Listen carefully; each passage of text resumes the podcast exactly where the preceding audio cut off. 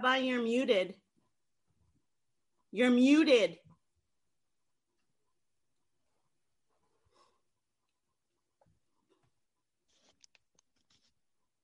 Okay. Yes, come That's on. That's better.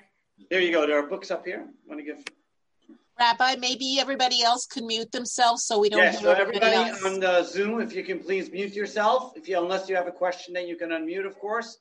We'll try to, to be able to coordinate everybody seeing um, those that are sitting here and those that are not sitting right in front of us in person.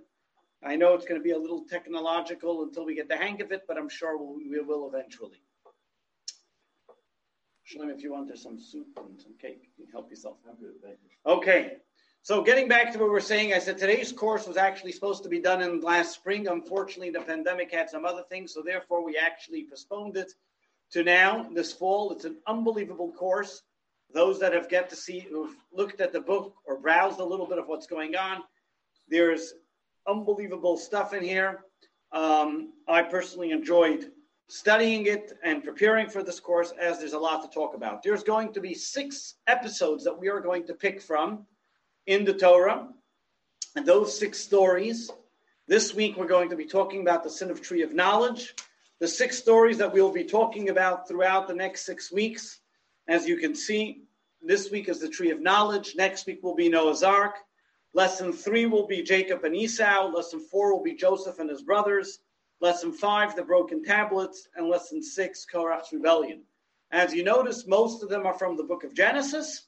There's one from the book of Exodus and one from the book of Numbers. We're going to look at these stories as I know that many of you know these stories as, so to speak, as Bible stories. Stories that you may have heard lullabies to or bedtime stories to. But when we read these stories, what do these stories really mean? What do these stories how should they be understood? What do they mean to us, not only in a theoretical, but also a pragmatic way? And many of us heard these stories probably as the first time as children. And the way we remember the stories and the way we interpret the stories are sometimes with a child's mind in it. And how then do we understand them according to the words of the Torah? So, of Jews, we know that whenever we study Torah, there's the Torah that we see in front of us that we take for face value, the words of the Torah. But then there's also, oh, second. Oh, my clicker is not working, but so. But then there is also the way we look at the Torah. Sorry, just a little. Uh, there we go. The way we see the Torah not only in its body, but also in its soul. I'm just trying to get this a little working here. One, hold on.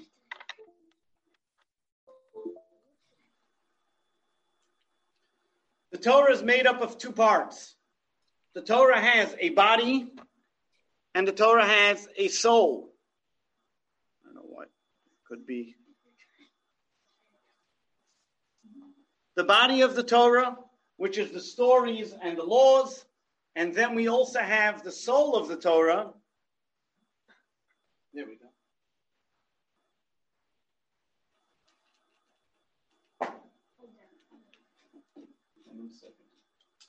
Just give me a second. Technology.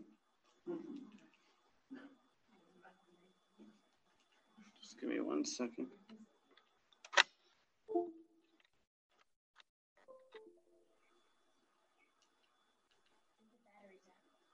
Okay. Okay, we'll just have to use my hand. Then we also have the soul of the Torah, which is the esoteric meanings, the mystical meanings of the teachings of the Torah. So when we talk about the Torah, every single part of the Torah carries into two different facets. We have the body of the Torah, which is the stories and the laws, and then there's the soul of the Torah, which is the mystical meanings. But then there's a second part of the Torah, which is its contemporary application. What does it mean? We know that the Torah is not just a history book of something that happened many, many years ago. The Torah is something which is relevant. I'm just going to move this a little closer so I can click it when I need. Do you see me over there? Very good. So the Torah also has practical, perpetual relevance, and therefore, both parts are needed. Sometimes people may think, and you know, you say the Torah has in it. I'm sorry over here that I'm trying to juggle every all ends. Sometimes you may say, well, one second. The Torah, if it's all about esoteric, and I want to know the body and the soul, what does it have to do with me? I'm not a spiritual person. We're people in bodies. We'll deal with the materialistic world. But in fact, the opposite is true. That the more esoteric and the deeper you get into the words of the Torah, the more practical you find it is in your life. And therefore, what we will find over here that the esoteric version and the story version versus the story version is most rapidly applicable to our lives. So, to summarize this, each of these six lessons that we're going to talk about, we're going to explore a biblical story, its narratives the way it is in the Torah, the way the Torah tells us and the way we read it or the way we remember it, and then we're going to go into not beyond the storyline. And we're going to look at it from a Hasidic perspective, from a Kabbalistic perspective, and mainly based on the interpretations and the teachings of the Lubavitcher Rebbe. And each of these stories will have an own light on their own. But besides that, besides reading and understanding the story better, our bottom line is going to be is what do we learn from these stories? How do these stories apply in our day-to-day life? So we're going to start first with the first story that's mentioned in the Torah. The first story mentioned in the Torah is as the human beings come to life, Adam and Eve, they sin with the tree of knowledge. So instead of me reading for you, we're going to watch a little video which is going to give us a basic overview of the story of the tree of knowledge, and then we're going to go analyze the story. So here's the video.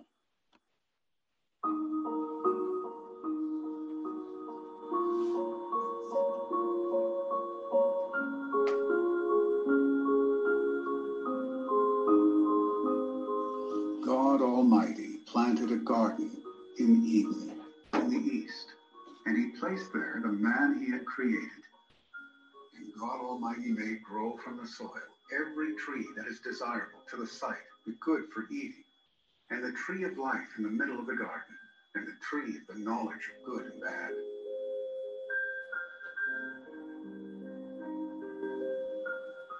God Almighty took the man and he put him in the Garden of Eden to work it and to keep it.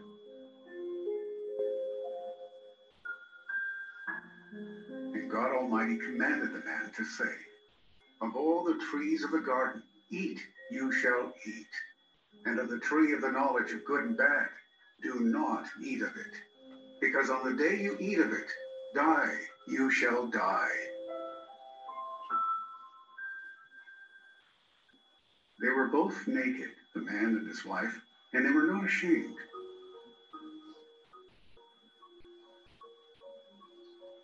The serpent was the most shrewd of all animals of the field that God Almighty made. And the serpent said to the woman, No, die. You will not die. For God knows that on the day you eat from it, your eyes will be opened, and you will be as God, knowers of good and bad. The woman saw that the tree is good for eating, and that it is lusty to the eyes and the tree is desirable to make wise. And she took of its fruit and she ate. And she gave also to her husband with her, and he ate. The eyes of both of them were opened, and they knew that they were naked. And they sewed the leaves of a fig tree, and they made themselves girdles. When God confronts Adam and Eve about their transgression, Adam blames his wife and Eve blames the serpent. God, however, is not satisfied with these excuses and decrees. To the woman he said, Multiply, I will multiply your pain and your pregnancy.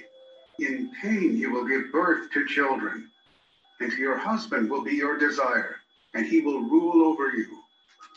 And to Adam he said, Cursed is the soil on your account Painfully you shall eat of it all the days of your life. By the sweat of your brow you shall eat bread until you return to the soil, as from it you were taken. For dust you are, and to dust you shall return. God Almighty made coats of skin for Adam and his wife, and he clothed them. And God Almighty said, Here, the human has become like one of us, to know good and bad. And now, perhaps he will send forth his hand, and he will take also from the tree of life, and he will eat and live forever. And God Almighty sent him out from the Garden of Eden to work the soil wherefrom he was taken.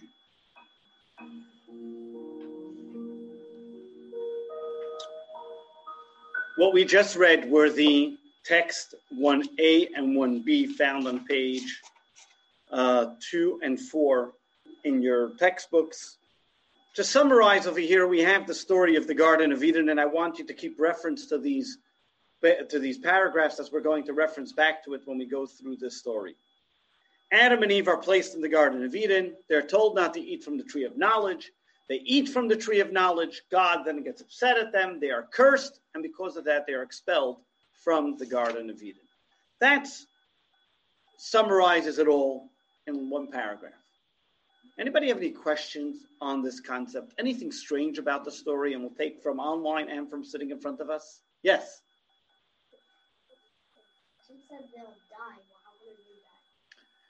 Well, they're going to eventually die, but that's a good question. Anything else about the story in itself? Prior to that, they would have lived forever. If prior to that, if they wouldn't have eaten from the tree of knowledge, would they have lived forever? Okay. Anything else in the actual story, in the storyline? Yeah. Why did they have to be banished from the Garden of Eden?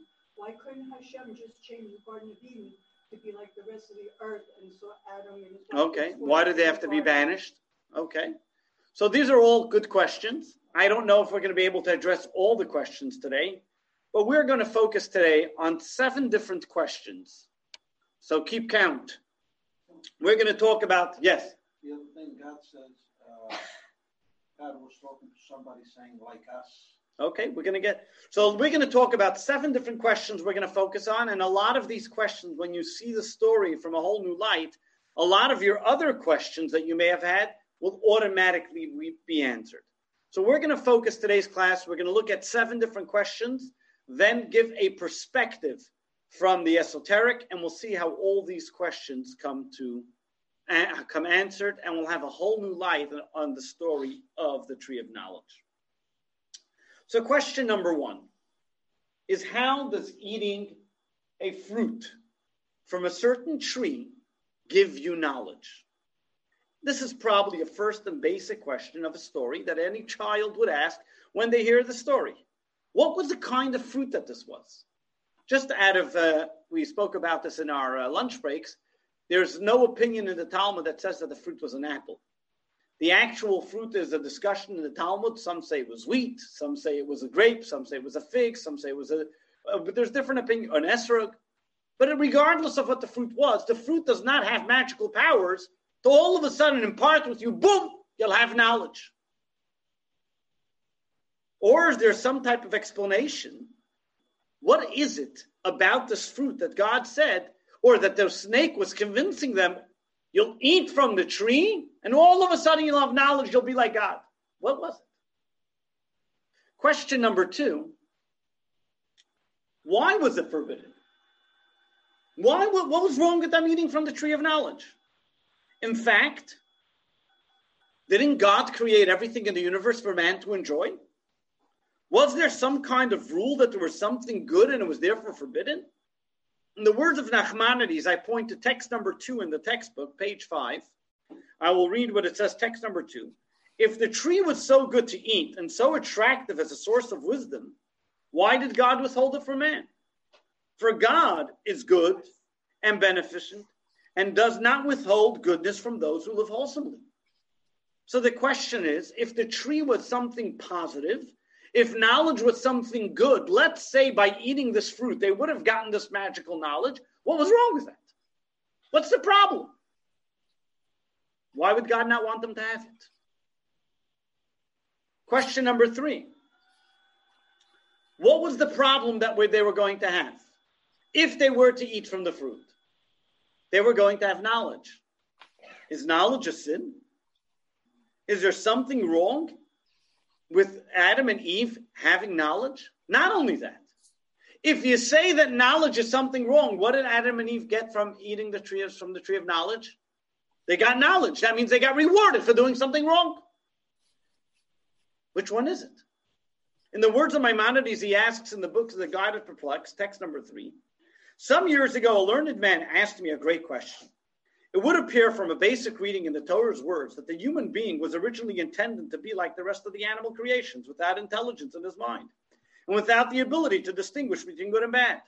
And that Adam's disobedience is what procured him the great perfection, that is the uniqueness of the human being. It thus appears strange that the punishment for his disobedience should be an elevation of man to a pinnacle of perfection that he did not previously have.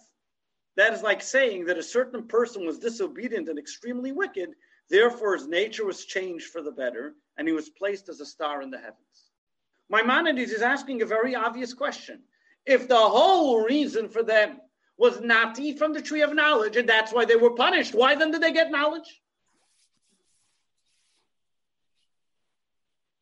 Okay, so we have questions one through three looking at the actual sin. Number one, why would a certain fruit give them knowledge? Number two, why was it forbidden? And number three, why should it be forbidden? Isn't knowledge a good thing? Let's move on now to the actual next step.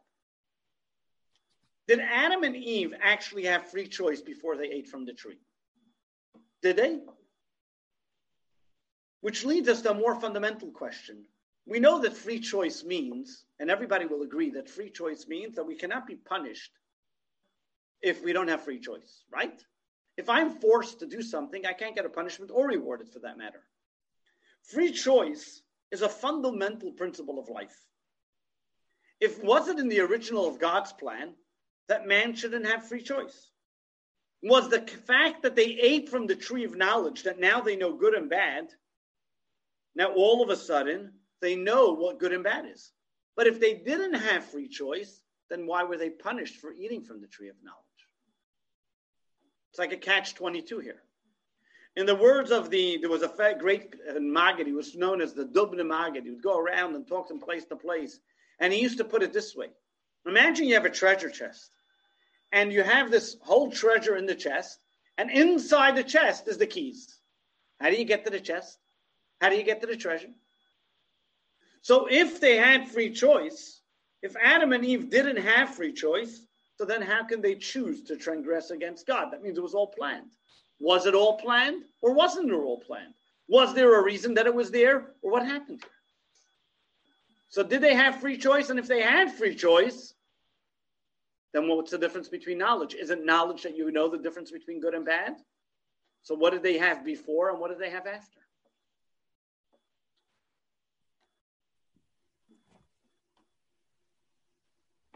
How did they have free choice without the knowledge of good and bad?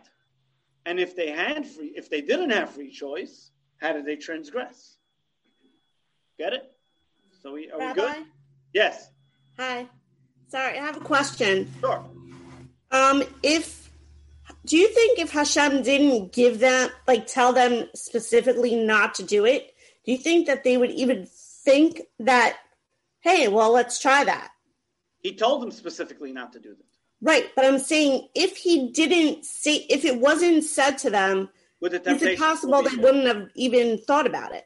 So if you look in the actual words that we see in the actual book that we mentioned before, what are the things it says about the tree of knowledge is that it was a temptation for the eyes, that they really wanted it. There was a oh. craving oh. towards it.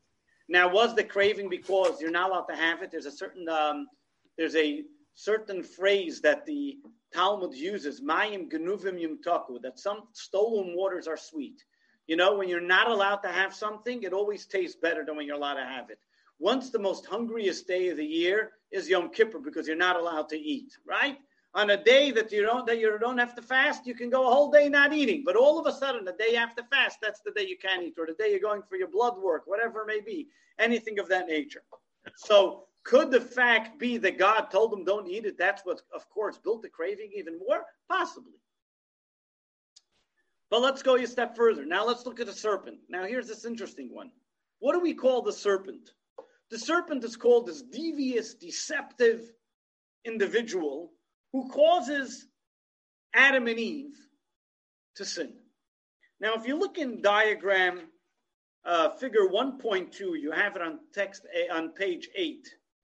We're going to put side by side the words that the serpent says and the words that God says. Okay?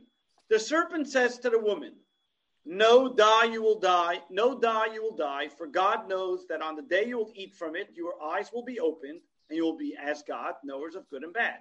Okay? Those are the words of the serpent. Contrast that with what God says. God says, Here the human being has come to be like one of us who knows good of bad. And now perhaps he will be sent forth his hand, and he will take from the from also from the tree of life, and he will eat and live forever. Notice the serpent says to the woman, Why should you eat from the tree of knowledge? Because you will not die. Why should you eat from the tree of knowledge? Because you didn't know between good and bad. What does God say after they eat from the tree of knowledge? We better banish them from the Garden of Eden because if we don't, they're going to live forever. Sounds similar. And if not, now that man knows, good and bad. So why was he any deceptive? He said exactly what God said. He said exactly what the tree is all about. Why do we call him so deceptive? He did exactly what God said. In fact, what does God say? God seems to be complaining that the human being, as you mentioned it before, God says, Oh, look, we made one person in our image, and now he has sinned. What does that mean? Wasn't that all along that God wanted in the beginning, let us make man in our image? That means he wanted man should know the difference between good and bad. So why is he upset that they ate from the tree of knowledge? Let's go now to the fallout.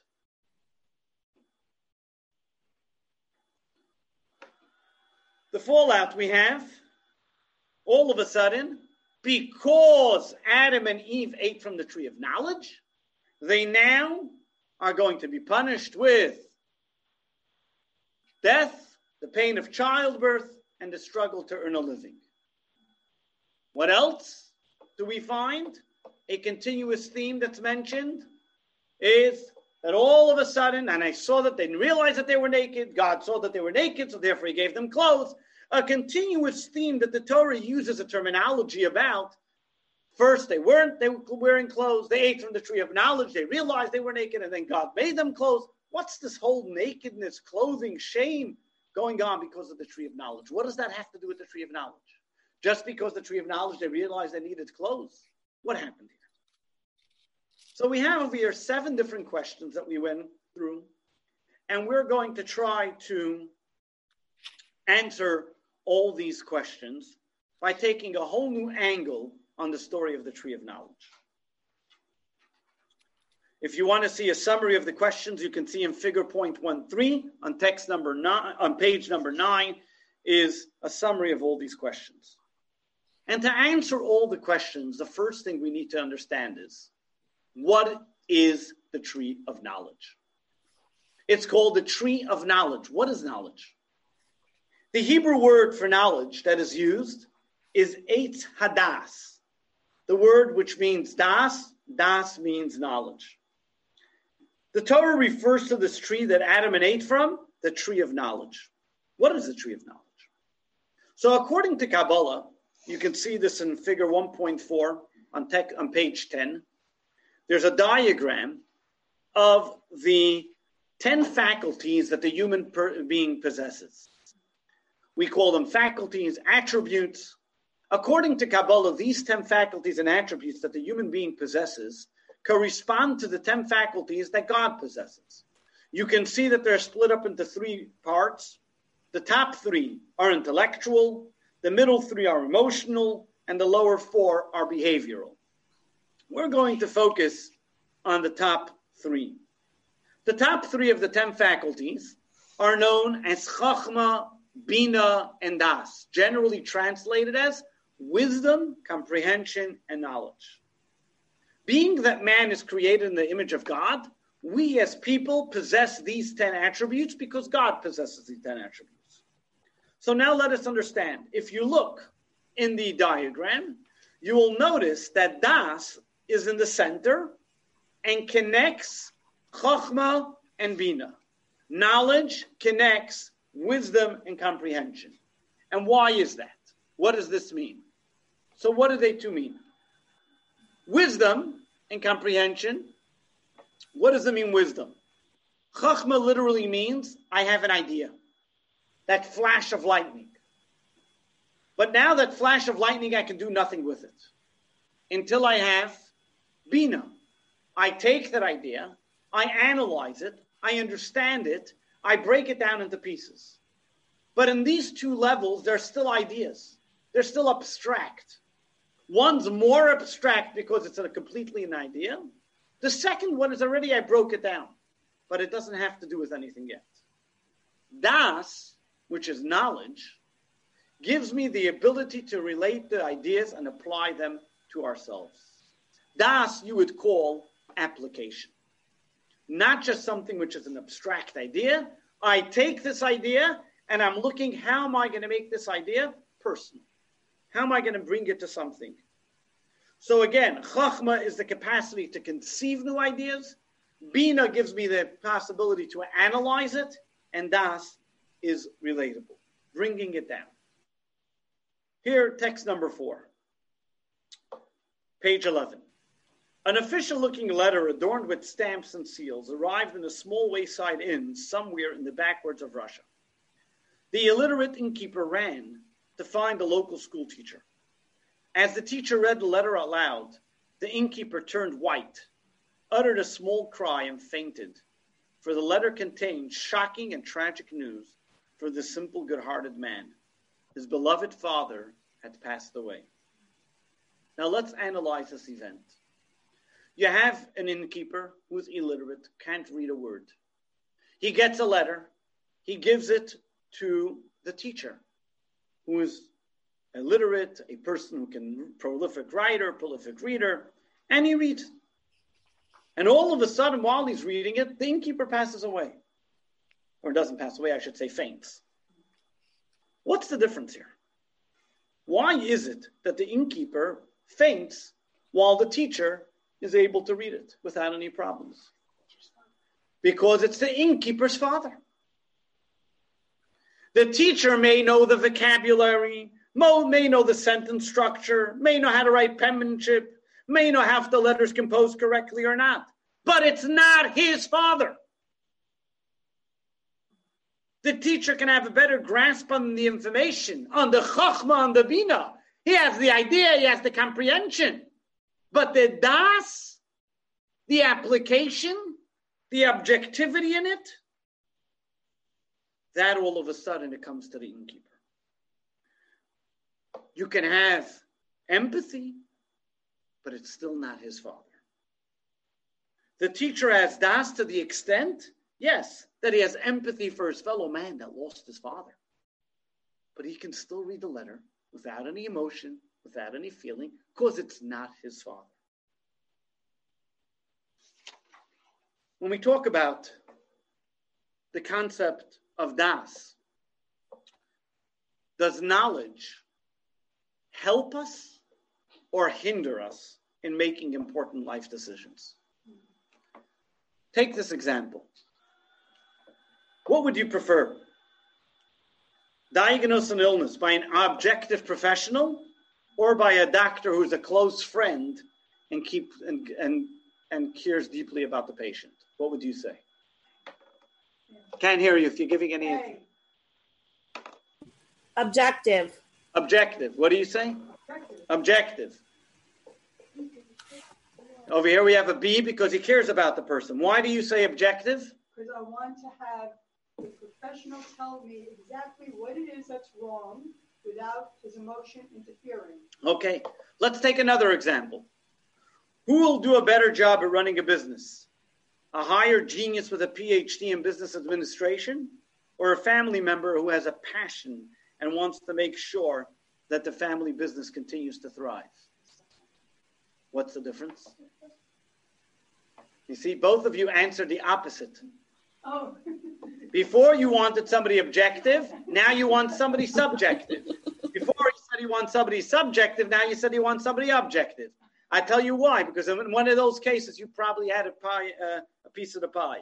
In, in both of those situations. You had a piece of the pie, and you felt so. You're putting your objectivity into it. Just just keep that in mind. Oh, I really So one of the things that we see, regardless of what question you're going to put, is that there are advantages and disadvantages from subjectivity and of, of that bring that comes with das. That means in how we deal with things in the world, there's an advantage of having das of subjectivity, and there's a disadvantage of having subjectivity. You can say that a doctor that cares for his friend will turn over every rock to be able to find a method and a feeling or a remedy for his friend, while an objective doctor will look at him as another patient. Or you can say, I want somebody that's going to tell me the hard truth, not to look at me as a person, as a friend. And therefore, in most of these cases, we're going to look in the real world, we're going to look for both. So, so what is nas? How does this apply to us as people? Being human beings, we are never completely objective to anything or anyone. It's like a person says, I don't judge anyone. The moment you walk outside and you look at another person, you already judge them. Automatically, when I have knowledge, I am affected by that knowledge. When I have an idea or an experience that I absorb, automatically my feelings, my objectivity has now been tainted. It changes the personality and the character of the individual by the knowledge that they know. In the teachings of Chassidus, it's known as ndas is food for the soul. The same way food of the body becomes an internalized part of the human being, where you are what you eat. The same thing is also knowledge is for your soul. It changes your character. You learn about something, you know about something, and because of that, your behavior is different. Like it or not, whether you disagree with the behavior or not, you now are influenced by the knowledge you know. Either for it or against it, but you're influenced. God also has das. God also has knowledge. And he's deeply engaged with every aspect of the creation. It is for this reason, as we mentioned, that the same attributes and faculties that we have, those 10 attributes and faculties, God has as well. But there's one important difference between the way God has it and the way we have it. See from the words of the first Chabad Rebbe Likutei Torah, text number, where am I here? Text number five on page 13. This is the meaning of what God says after Adam and Eve ate from the tree. Here, the human has become like one of us, meaning that in the same way that is supernal oneness, there is knowledge of good and bad, so too has man gained the knowledge as a result of his tasting from the tree of knowledge, in which good and bad are commingled. But for man, this is damaging. Why is that? The way that it is above is although the bad is also known and remains separate from distant from good. The human being, however, is a pnimi, an internalizer. When the human being knows the bad, he becomes mixed up with it, and then extremely difficult to separate from bad. Rather is a great battle in which the kingdom overpowers kingdom. At times, one side overpowers the other, and at times, the other side overpowers.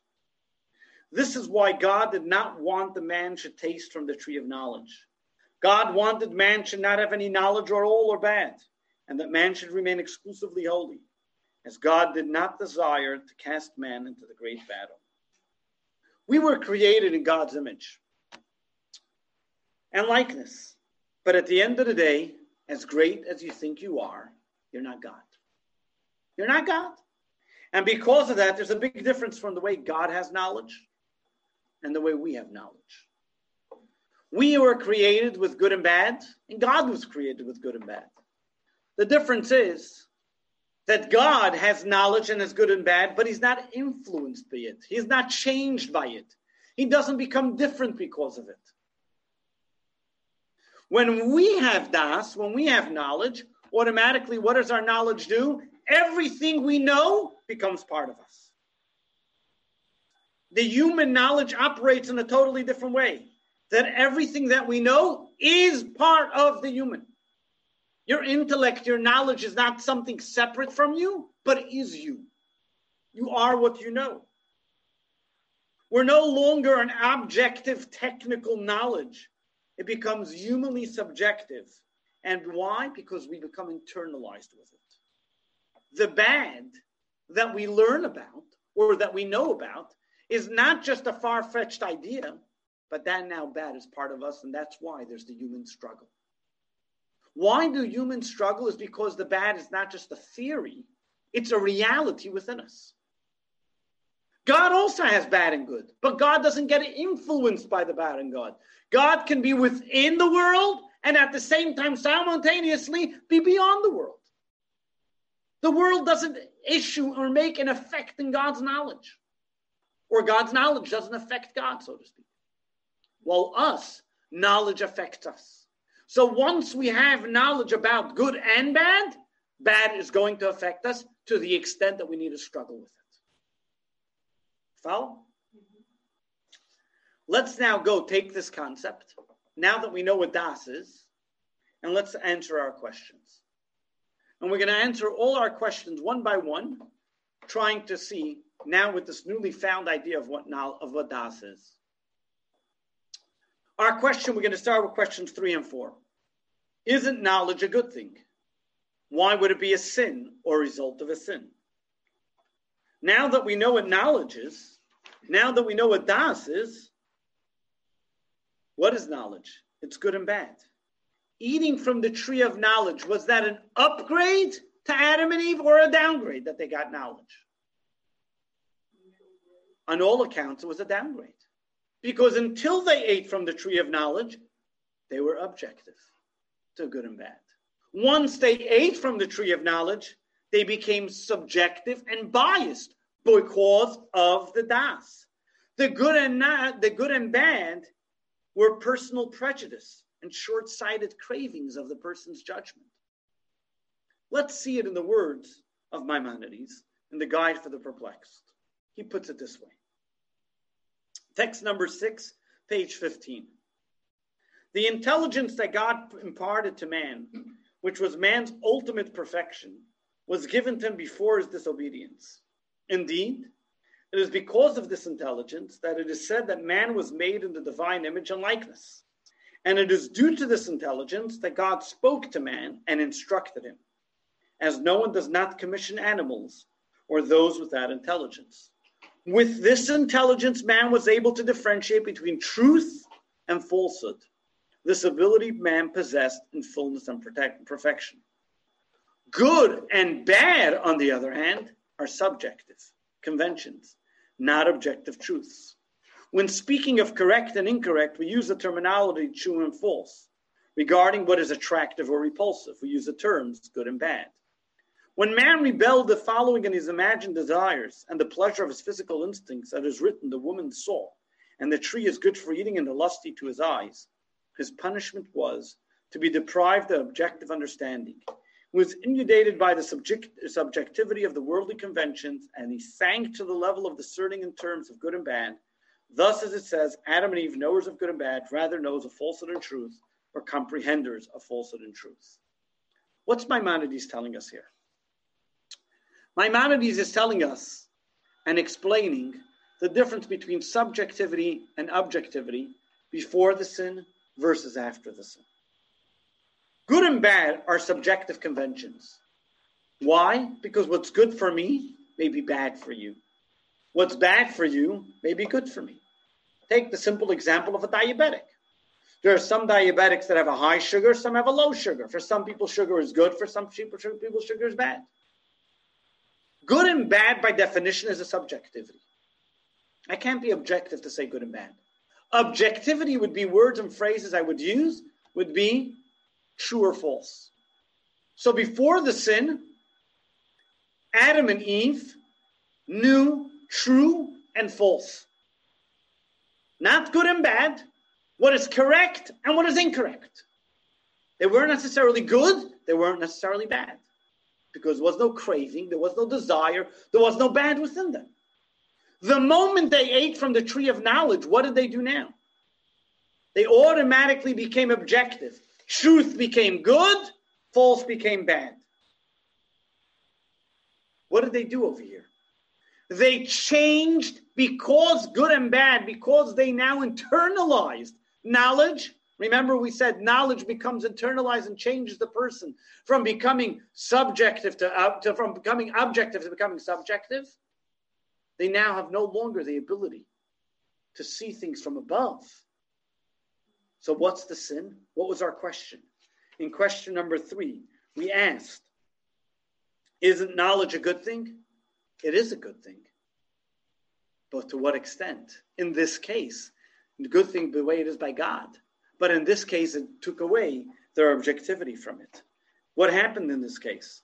In this case, the das, the good and bad, were personal prejudices and short sighted by cravings of their personal judgment that they had at the time. This is why you'll notice an interesting thing here. The snake, who depicts evil, who was the symbol of evil, the evil inclination, where was he? Outside of the human being. Where is evil today? Where is our evil inclination? Within us. Because before the sin of the tree of knowledge, there was no bad within the person. They didn't have bad within them because they had no knowledge of bad. Following the transgression of the divine commandment, through where they experience now firsthand violating God's will, they now have bad within them. The evil inclination now entered within the human being. See the text of Reb Elya Dessler. He says as follows Today, text number 7, page 17. Today, in the post transgression reality, the evil inclination is an internal voice that speaks in the first person. I want, I desire. This was not the original state of the human being.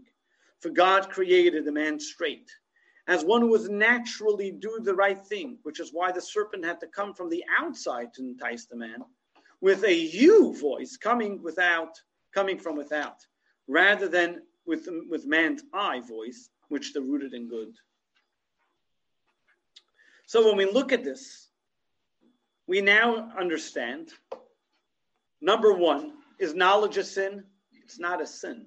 But because at that time the knowledge became internalized, they brought bad within them, which brought about the evil inclination, which then automatically affected the way the choices and things that they made. Did they have freedom of choice? Their freedom of choice before the sin was the freedom of choice between truth and false. And because they ate from the tree of knowledge, their freedom of choice changed instead of true and false to good and bad. Now let's go a step further. The serpent's deception. We can now understand why was the serpent, how devious the serpent was. Our question was seemingly the serpent said the exact same words God said. Why was that any, anything deceptive? In order to see the serpent's deception, we need to look closely in how deceptive the serpent was. In fact, he was so deceptive that it was only a few words different, a drop of it, that he changed. Adam and Eve had an objective knowledge before they sinned with the golden, with, before they sinned with the tree of knowledge. They knew at the time that they were elements of God's creation. God placed them in the Garden of Eden to serve and to work in the Garden of Eden. Text number eight. The Zohar says, page 18 God Almighty took the man and put him in the Garden of Eden to work and to keep it. To work it, these are the positive commandments, the Torah, and to keep it, these are the prohibitions. What does that mean? That means that when Adam and Eve were in the garden, they knew exactly what's right and what's wrong. They knew it as not as bad and good, but as in true and false. But how did they know it? As a theory, as a concept. They had no attachment to anything negative. They had no connection with anything bad. What did the serpent do? The serpent says to Chava, When you will eat from the tree of knowledge, you will be like God. With Das, what happens with Das? He tells him, "You will be like God, the same way God knows true and uh, the same way God knows good and bad." What didn't the serpent say? That God's good and bad doesn't influence God. But when you will eat from the tree of knowledge and you will know God good and bad, that will change your reality. You will now become subjective individuals. Yes, you're going to be like God, knowing tree of knowledge. You're not going to be like God.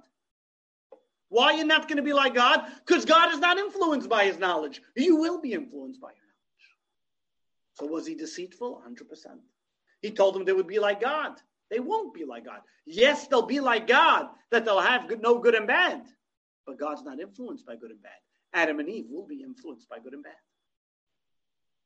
Which this takes us back to our first question How does eating a fruit impart knowledge? Is because when Adam and Eve ate from the tree, they experienced the transgression of the divine will. And because they experienced it, they now ate it, they internalized it. Now bad became part of them.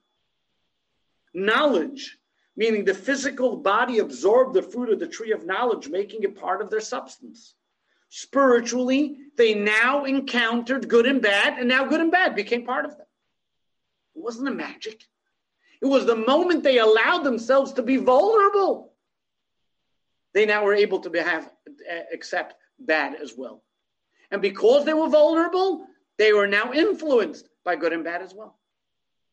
And that happened because of eating from the tree of violating God's commandment.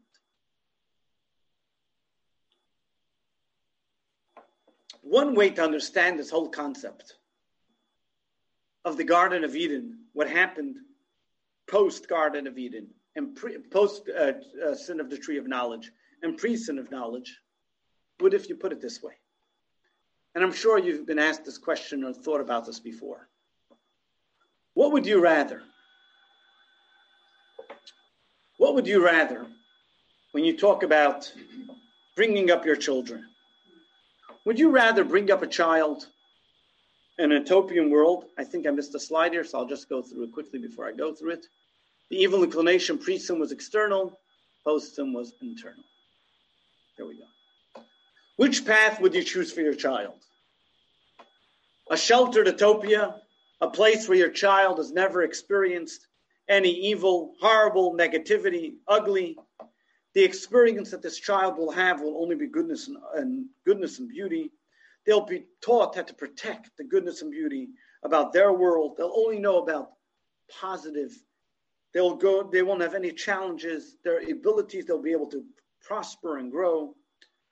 They'll only know that evil and ugliness exists outside their perfect world, but nothing in their little island will be able to have any negativity. All they will know about evil is that it exists and it's got to be avoided. So to speak, a shtetl seclusion life, if you want to call it. Or would you say, throw your kid out there, let them face the challenges head on. It will make them stronger, better, and they'll be able to confront anything that comes their way. What path would you choose for your child? Living in a utopia? That wasn't a choice. a, sheltered utopia or struggle with temptation? Anybody? What would you rather your child grow up with? Well, we live in B right now. Well, it depends. We do. We live in B. We're not saying what we live in. I'm asking in an ideal world. You mean if I could make We're truth. over? Yes. If I could be like Hashem? If you're in the abs- absolute truth, what would you pick? A. Okay. Anybody say B? Raise your hand if you say B there. B is that you want them to struggle with temptations of the world. Deal with, let them know, throw them out there. Most parents opt for option A. Rabbi, Yes. I feel like I've lived in both.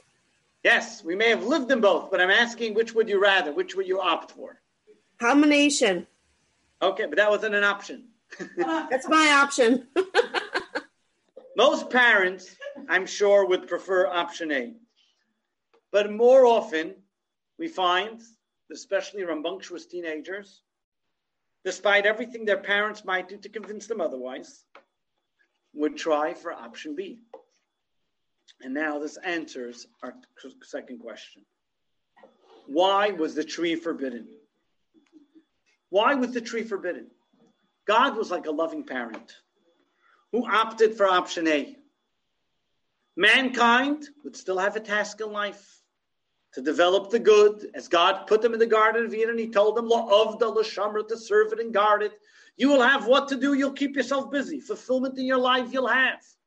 You won't know any bad. You'll know it exists, but you won't have to deal with it. That's what God wanted for man. And that's why God did not want man to taste from the tree of knowledge, because God wanted man to not have any knowledge of bad. That means he did not want them to internalize, didn't want them to have the struggle of bad. He didn't want the desire to put the man into the case of a great battle. He said, Stay away, know it exists, it's false, but don't deal with it. No, it didn't exist at that time. It existed, but in an abstract. So why did he put the serpent in the Garden of Eden? In an existence, because at this time the serpent was there to convince them to see if, one second. He wanted them to be there. Hold on. So he wanted them to be there. He wanted them to live in an option of utopia. But what happened? The Man, human they, being is the kingpin of God's creation. So when the first man and woman came about and ate from the tree of knowledge and had now good and bad, they didn't just change the creation of the human being, but they changed the entire creation of the world. That's answering your question. The moment they ate from the tree of knowledge, not only did they become bad, so to speak, have bad within them, bad now came into the world. What does this mean? Let's see in text number nine from Reb Chaim Vital, the Kabbalist, the student of the Arizal. Text number nine, page 19. Know that after Adam sinned and ate from the tree of knowledge of good and bad, both his soul and his body became integrated with both good and bad. This is the significance of what is written because of the day which you eat from it, die you will die, both the death of the soul and the death of the body. When he sinned with the tree of knowledge of good and bad, man caused an intermixing of the worlds, so that there is nothing that does not include within itself both good and bad. Text number 10 on page 20. As a result of the sin of tree of knowledge, there was a blending of good and bad. Evil existed before the sin, but then it was separated from good. Here's your answer to the question. As is known, in the beginning of the creation, the domain of Klippa, the husks that concealed godliness, was beneath the realms of holiness. But through the sin of the tree of knowledge, the entire world became a mixture of good and bad. The bad is mixed into the good, and the good is mixed into the bad, to the extent that there is no good without some bad in it, and no bad without some good in it. To summarize, free choice existed before Adam and Eve. To your question, yes, the snake existed. There was bad that existed in the world. They had perfect knowledge of what is right and what is wrong, and were given the autonomy to choose which path to follow. Okay? That means they had the choice. But once they made the choice after their transgression, now that they have knowledge, now that they have das, it became integrated within them. It became mixed into the person. It's imagine you have two separate ingredients. I know this ingredient, I know I have pepper here, and I have salt here, and I have the cholent that I want to put it into. But until I mix it all together, I don't have to deal with it. I can put in as much as I want, or I can avoid it altogether. What happened when they ate from the tree of knowledge all of a sudden? It became all mixed. There's no such part of this world that doesn't have good and bad part of it together. What we see from over here is the reality that they created after the sin. What's good and mixed were bad. There's no way to separate them any longer. And even more significantly, that we are no longer fighting an outside item. It is within the item itself that we have to fight. It's against ourselves. Let's take the example of the ingredients. I am tempted, let's say I'm a diabetic, and I see I have sugar on the shelf. But until the sugar is not put in the ingredients, I can either reject it, close the closet, and not have to do with it, even though I know sugar exists and I know it's bad for me. The moment the sugar is put into my uh, recipe, I can't now scoop out the sugar. I have to deal with how much am I going to eat and make sure that I don't hurt myself. You can throw it out. I can throw it out, but that's not an option anymore in this world. I can't throw out the world. We live within the world. The world now is a mixture of good and bad. Not only is it a mixture of good and bad, but it's a mixture of good and bad that is part of us. Every single one of us has a godly inclination and an evil inclination. Every single one of us has to deal on a daily basis with good and bad that exists in the world, in every facet of the world. It's no longer an abstract. So before they ate from the sin of the tree of knowledge, good and bad existed. They had the freedom of choice to choose what's right, what's wrong. They knew what is right and wrong, or in the words of Maimonides, true and false. The serpent was there. The serpent was the epitome of false, of bad. But where was the serpent?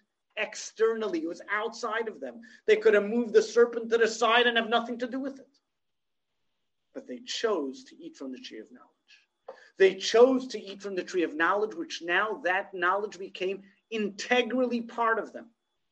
And once it became part of them, we cannot separate it. And now that knowledge, which includes good and bad, became part of the human being, we got to deal with it. How do we deal with it? What do we deal with it? What did God tell them? The various punishments that God gave them. What were the punishments that God gave? And now this takes us to the last two questions that we had. What was the significance of the punishments? Mortality, pain, toil, or question number seven, what does nakedness have to do with this? Before they transgressed from the tree of knowledge, the world was completely good. We lived in an utopia of reality of absolute goodness. Anything that was bad was external. I just could have shoved it away. Goodness was something which was the, the priority, which was something that always existed. What happens once they ate from the tree of knowledge? They were entangled with the knowledge experience which brought them bad. Goodness is another word for just divine expression. God is the essence of good. And the good in the world is simply those areas where exist and emulate God's being. And therefore, Adam and Eve existed in the realm of good, which was the realm of life, as if they eat from the tree of life, they will live forever, meaning living forever. Mortality comes from only being only having bad in their life, evil from being existent. Being that they transgressed the divine will. Now they gain knowledge and they were entangled with bad and good together. They incorporated bad into their own existence. What happens now? What does bad do? It conceals, it obstructs. Mortality conceals and obstructs. So, as long as the anti godliness, so to speak, exists within this world, we are forced to toil and deal with it to reveal godliness as the human being. A finite life can still be one of clarity and harmony, but only through hard work. And that's why the tree of knowledge didn't just introduce the negative and the ungodly, the bad within the human being, but it transformed everything. And everything now needs work to be able to be transformed. So over here we have the two consequences that Adam and Eve had toil and shame. Originally, the task in the world was good, and all you had to do was reject the bad, right? Because it was external. I didn't have to deal with it. So all I have to do is just push it to the side. But now that I have tasted from the tree of knowledge and bad became part of me, I no longer can just reject it. I have to work to transform it. It became a whole new, a whole new struggle. What it did to me, the human being, is that it changed them in how they're objective of what they have to do. We now need to not only push things away, because we need to have, before there was a clear separation between good and bad. And now we need to toil, work hard to separate good from bad. So why clothes? Why so much about nakedness? Why before it says that they were naked, but they didn't realize, and only after they ate from the sin of tree of knowledge did they realize their shame? What would you say? Because why do we need clothes? Obvious holiness. Before the sin of tree of knowledge, they were holy. They were objective. The reason why there are certain reasons why you realize you're naked or shame exists is because of crassness. When there's holiness in every single facet and every single part of the body, you see holiness. But after the tree of knowledge, all of a sudden, they needed boundaries. Certain things are good and certain things are bad. Certain things you're proud of and certain things are not so great. After eating from the tree of knowledge, everything changed. Everything became one big mishmash. And now we needed to select the good from the bad and fight and look to see how we can separate everything. Because now we're integrated, we're inculcated with bad and good within ourselves. Mandy? Yes. Uh, the God created the serpent as well. Correct. So wasn't this all preordained? So as we said, are you done or are you still soon? Yeah, no. Oh, so as I mentioned, the serpent, yes, it was created and it was ordained that bad should exist. But what was the serpent? External from the individual. It was a mere rejection of the serpent that they needed. They didn't have to listen to the serpent. It was their choice that they decided to embrace the serpent and internalize it. So if I would say it was preordained, then that would take away their freedom of choice, and then they shouldn't have been punished for it. So they did have a freedom of choice. Bad existed, which was the serpent, but the serpent was there only, if you want to say, to test them. But at the same time, it would be easier to reject because it was external.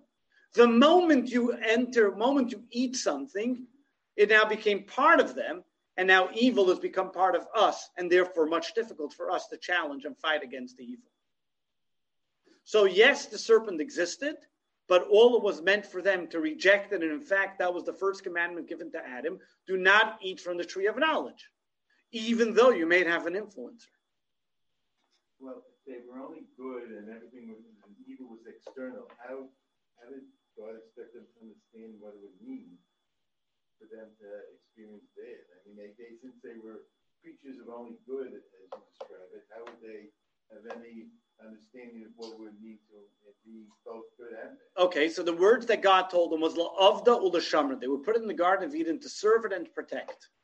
In the words of Maimonides, before they ate from the tree of knowledge, true and false would have been the definition. That means they would understand that this is false. This is something I shouldn't be doing. I don't have to have it bad. Bad becomes because I become subjective. On an objective level, I know that something I should not be doing because I know this is wrong. Doesn't have to be bad. Now that I become subjective, I've made it bad. I've made it evil. Which takes us now to the last part of our class, now that we have a better understanding of what happened in the Garden of Eden, we can af- talk about how does this affect our lives? What does this mean to us? Now that we are in the present, which is, so to speak, the post Garden of Eden world, are we better off because of Adam and Eve's eating from the tree of knowledge or not? Anybody else? So, truth be told, we go back to the same question that we spoke about before. Are you better off as a child from a protective parent? Or would you rather be in an environment where you have to combat evil? Initially, we sided with the protective parent who would keep his child's knowledge only objective. And we also discussed the pros of being subjectively involvement, that you want to fight with the world and so on. This is the paradox of the story of the tree of knowledge. On one hand, it was a sin. It was a sin because now a negative event that shouldn't have happened. But after the fact, now that we are already post tree of knowledge, we don't rip out the pages and say, Oy vey, what are we going to do? On the contrary, it's an opportunity to upgrade the human mission in life. Because we were banished from the Garden of Eden, that means that we didn't have the opportunity to stay in the Garden of Eden in this utopia of good. We are now thrown into the world where we have to deal with evil, deal with bad. We need to engage the world. experience the rich and multifaceted levels of nature and combat it and overturn it and make it good as well. What does this tell us? There's the child who lives in this utopia of good, but he doesn't experience bad at all. Doesn't give him the ability to grow. Because all he's on is like in a silver, fed on a silver spoon. But the child that has to go out there and fight for what he has is challenged and can sometimes be even stronger. This is what God tells us. One is a child and the other one is a grown up. Both of them can be children. You have the child who's protected and shielded and never harm comes to him, and therefore all of a sudden gets a boo boo. Take the immune system. A child who never is exposed to anything doesn't have a built up an immune system. But then a child who's out there builds up an immune system. The same ideas before the person before the garden before Garden of Eden, post I'm sorry, before the sin of the tree of knowledge, we were this child without an immune system. Post Garden of Eden, post now we're a child with an immune system. We go out into the world, we have to take on the challenges and transform the bad and make it good. That's because now we have knowledge. We have both. We have good and bad. Don't forget, we have good and bad, so we can have to use both of them. What does all teach us in our own lives, here and now? There are many lessons that I'm sure we can learn, and I'll leave it up to you to take some of the lessons, but here are some takeaways that we can have from today's class. Step number one there's always good on the other side. What does that mean? We tend to polarize positions. We tend to polarize things that it's either good or bad. Either you're with me or against me. If you're not like me, and unfortunately we see this today too much, that if you're not, if you don't agree with me 100% or 110%, you're against me. I always say that if somebody comes up and says that this guy is 100% bad, he's lying. And it's actually a Talmud.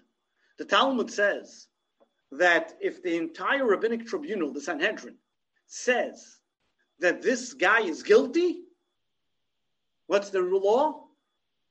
He's innocent. That means if there's a unanimous decision in the rabbinic court that this guy is guilty, he walks out innocent. You ask why? Because it's free. Very good. Because, first of all, it's impossible that 70 Jews should have the same opinion. But besides that, but besides that, it must be rigged. That means that if one person in the 70 people and the 70 rabbis couldn't find the justification, couldn't find a good side for this person, that means they were not following their own seichel. They were busy looking what everybody else said. If you look and if you say, I don't care, pick a person. If you say this guy's 100% bad, you're lying to yourself, to anything. Why? Because there is no such thing as a person being absolutely bad. We're all a combination of good and bad. Some people shine bad, some people shine good. But if you look deep enough, you'll find good in every person. Because you're being subjective. Sorry? That's true, but we have to look for the good. But there's always good there. You got to be subjective. You're always being, I'm sorry, you got to be objective and subjective and realize that your decision that you're making about somebody is subjective. And as the Baal Shem Tov used to tell us, that when you see bad in somebody else, it's really a mirror reflection of yourself. And it's because you're so annoyed by that type of behavior, therefore you're getting annoyed that the other person has it. So whether it's a politician or your friend next door that sits to you in shul, you should know that regardless of what it is, there's always good on the other side. Let's take another example. Don't be disillusioned by failings.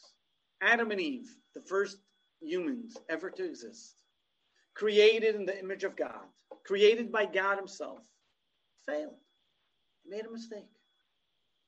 But what did they do? Did they just stop what they were doing? Adam lived another 930 years after the sin of the tree of knowledge and he brought children into the world. And he kept on going, he kept on trucking, even though he was told mortality was going to come, even though they caused all the pain and suffering. He used what God has given him, his God given strengths, to build himself up again and bring more and do more.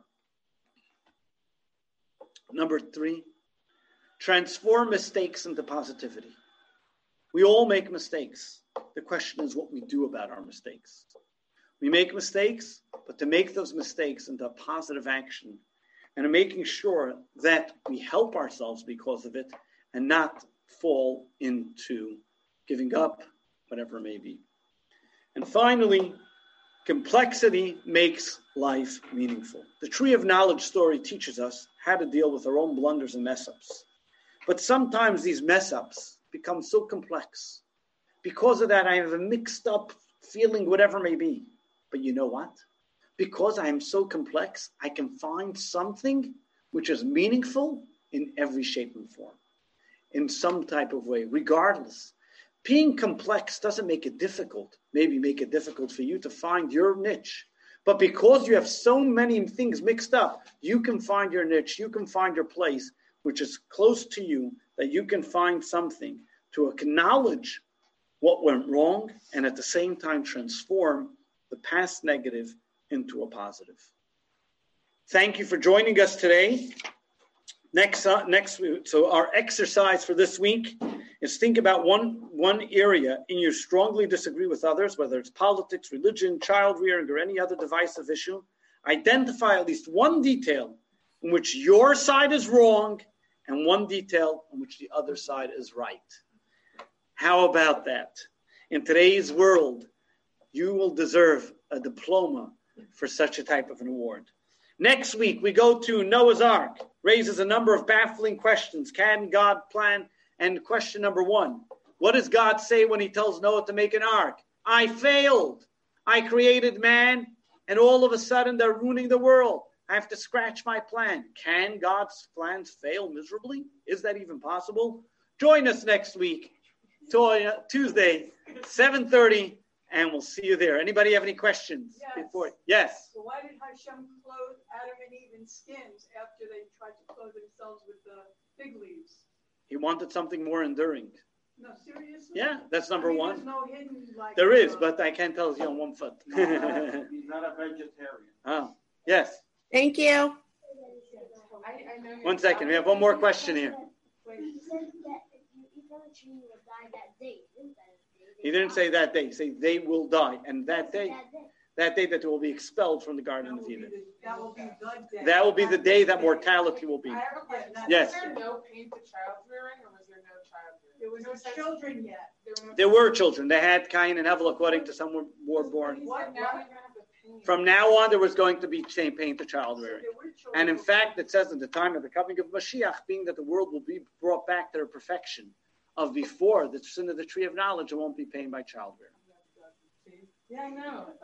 So what, Yes, I mean, but what does that mean about Mashiach? All these things you say are good. excellent. Mashiach is supposed to eliminate some of these. So when Mashiach comes, we're going to go back to the pre-tree of knowledge time because all bad will be already transformed into good. Here's just a little recap of what, yes. Were you saying that for next week? Did you say that Noah failed or Hashem failed? God said he failed. You'll find out next week. It's a Okay, so wait a minute. You just said don't be disillusioned by failing. So, but that's God. Can God fail? well, Well, join us next week. Who's giving you a hard time there, Rabbi? Here, Is that? Lesson one just a little recap. of knowledge. thank you, Rabbi. The plain meaning of the Torah's text and its Good night. are Just a recap. interrelated. The many questions, mysteries, and dilemmas posed by the stories of the Torah are resolved when we understand the story's mystical significance. The mystical meanings also show us how these stories are applicable to our own lives in the here and now. 2. The Torah's account of the tree of knowledge presents us with many perplexing questions. How did eating the fruit of a certain tree impart knowledge of good and bad? Why was the tree forbidden?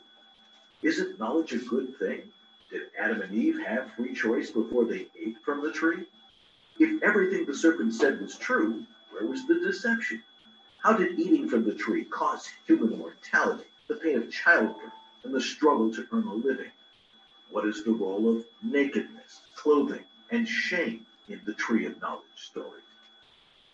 Three, the faculty of Da'at, knowledge, is that part of our psyche that causes us to become personally invested in what we know and experience, while our Da'at is a reflection of God's Da'at. there is an important distinction between the two. God is fully invested in his creation, yet remains unchanged by it. In contrast, everything that we know and experience becomes part of who and what we are. Before partaking of the tree, Adam and Eve had a perfect objective understanding of right and wrong, which fully equipped them to fulfill their mission of cultivating godliness in the world and rejecting evil. As a result of their transgression, their divine intellect was degraded to a subjective Da'at of good and bad, where personal prejudice and short sighted cravings cloud a person's judgment. This is why God forbade them to partake of the tree of knowledge. God desired to spare them the struggle and anguish that the entanglement of Da'at would bring. 5. The human being is a microcosm of the whole of creation. By absorbing the Da'at of good and bad into themselves, Adam and Eve caused all of creation to become a mishmash of good and bad, to the extent that there is no good without some bad in it, and no bad without some good in it. 6. The story of the tree of knowledge teaches us to appreciate the positive elements that exist in the other with whom we disagree and in the paradigms that we reject. It encourages us to embrace the messiness of life as an opportunity for deeper and more meaningful engagement. It also teaches us to acknowledge our blunders while discovering how a past negative can be transformed into a future positive. Have a good night. We'll see you next week. Thank you, Rabbi. Okay? Thank you. Thank you. Yasher koach, thanks. Oh. oh, come on. Okay, I'm signing off. There's one on the sign. Mary, you're funny. Yeah, it's good to see you, at least. Good to see you. Sorry. Talk to you later. Okay, bye-bye. Bye. Bye, Rabbi. Bye, Shmuel. Bye. Did Hashem make them like that, that they should be shedding evilness?